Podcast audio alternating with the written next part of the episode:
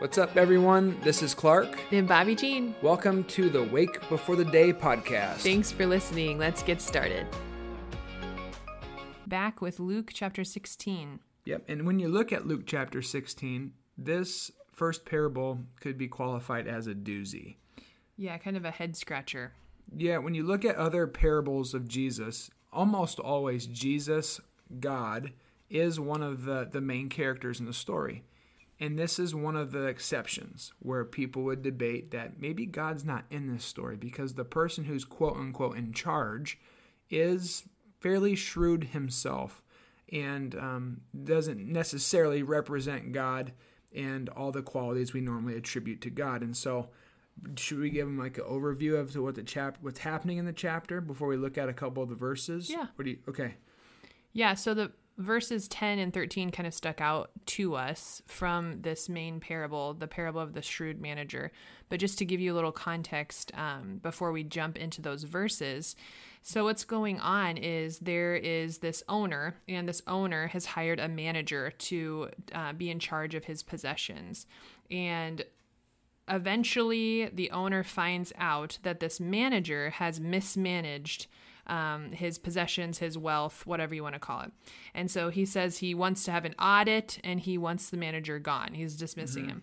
And so the manager, being the shrewd manager, figures out a way that he can get some of the money back. And so he goes to cu- talk. He's cutting deals left and right. Yes. So he's going to talk to all of the people who owe or have a debt with his owner.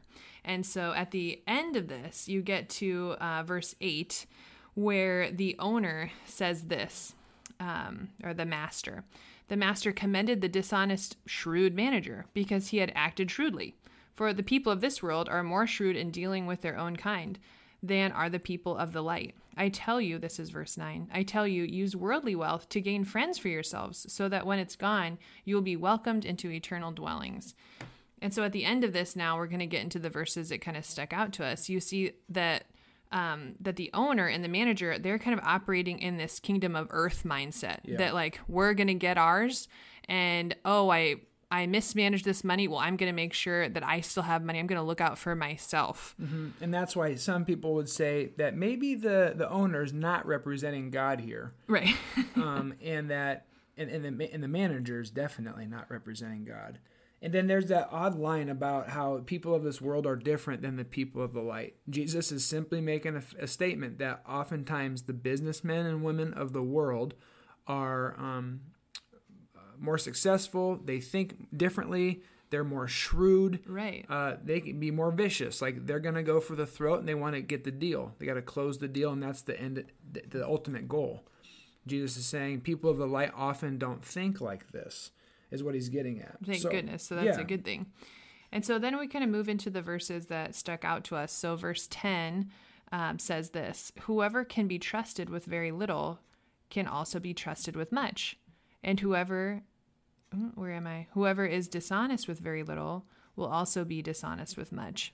And so the ultimate question that Jesus is laying before us today is how trustworthy are we? Yeah, what's your heart like in this? Because when you look at the shrewd manager, uh, he clearly used all of his master's resources for his own personal advancement. It wasn't for the benefit of the master necessarily. It definitely wasn't to bless and encourage everybody around. Right. It was to save his own butt, basically.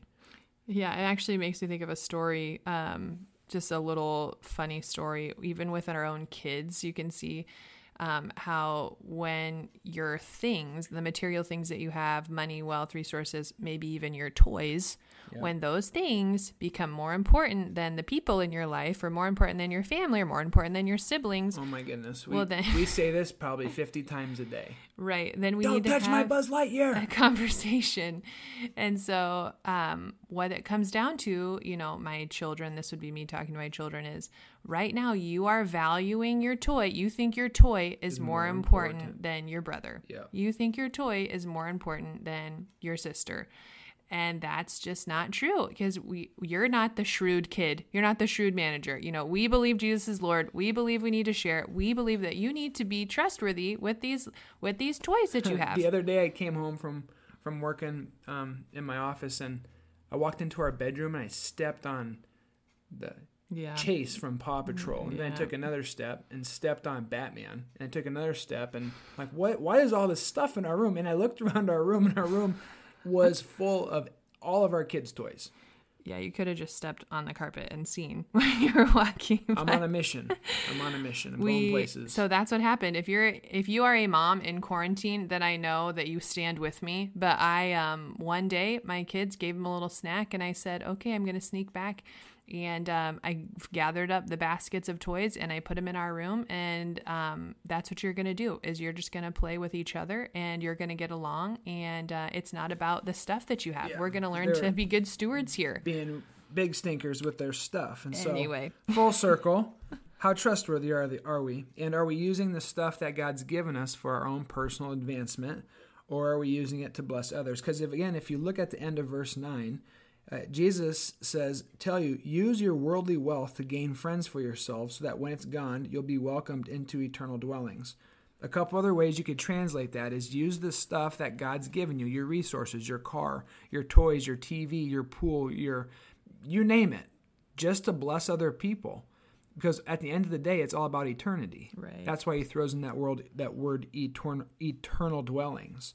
And so, Bob, you want to hop over to verse 13 because he starts to get at the heart of the matter here. Sure. So, verse 13 um, says this No servant can serve two masters. Either he will hate the one and love the other, or he will be devoted to the one and despise the other. You cannot serve both God and money.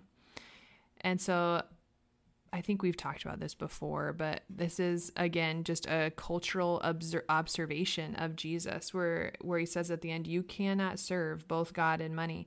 And here he's saying you can't love Jesus and have a bunch of money, but here he is saying, um, if you flip those around and money becomes what's sitting on the throne of your heart, then then you will start to crumble. Like it he, this is literally just him observing people in the culture of that day. Like it's if you read it, it's not even really a command. He's not saying don't do this, but he's looking out on the culture of the day and seeing, man, money really trips people up. And uh yeah, what do, what do you where were we going with that? Well, from that, he, he, he, gets to the main point of it in the next few verses, and he talks about verse for 15, how ultimately God knows our heart. Let me read it real quick. He said to them, You're the ones who justify yourselves in the eyes of others, but God knows your hearts. And what people value highly is detestable in God's sight. And again, the, the context of this passage is Jesus is teaching the disciples while he's talking about the tax collectors and the, the Pharisees that are sitting there, saying these the Pharisees have used money for their own advancement and for their own gain, and they haven't represented me or my kingdom well. And so God knows our hearts. And so it doesn't matter if you have $10 million or you have a dollar. Generosity is, is going down to the motivation of your act. How, how much are you giving of your time, of your energy, of your finances? But God ultimately cares about the formation of your heart and He wants you to become like Jesus. So, in this situation, when He's talking about resources, the Old Testament has always talked about 10%. Give Right. 10% of your cows, give 10% of your sheep, your grain, your wheat, you name it. But if you notice, as the Bible transitions to the New Testament, there actually is no number given when it comes to tithing, offering, generosity. It's all about the heart. And so, as the church, we try to use 10% as a baseline just for a starting point. Uh, but ultimately, it's about your heart Right. and um, and your motivation for why you and we do what we do. So we're trying to learn this ourselves still. As young parents, we're trying to teach our kids how to be generous, and with that, you have to hold things open-handed and give them opportunities to give their stuff away. Right. So what that means their tooth fairy money or maybe it means volunteering or maybe it means making something and delivering it um, just to be able to help understand and, and put um, put kind of our money where our mouth is like what we're reading about and um, and and see the good there. Yep. So as we wrap up our time, I guess the main question we want to encourage you to answer today is, you know, God, are we being trustworthy with the resources that you have given us? yeah And are we using it to um, bless other people with the ultimate goal of bringing your kingdom to earth and giving you glory? yeah So, can we use our grill, our car, our surfboards, our you name it? Right. Can we use those things for your glory and to eventually to build friendships and point people towards you, Jesus? Yeah. So that's all we got today. Hopefully that sheds some light on a on a pretty confusing parable. um, yeah, that's all we got. Thanks for listening. God bless you, and we'll see you on Wednesday. The Lord bless you and keep you. The Lord make his face shine on you and be gracious to you. The Lord turn his countenance toward you and give you his peace. Have a great day.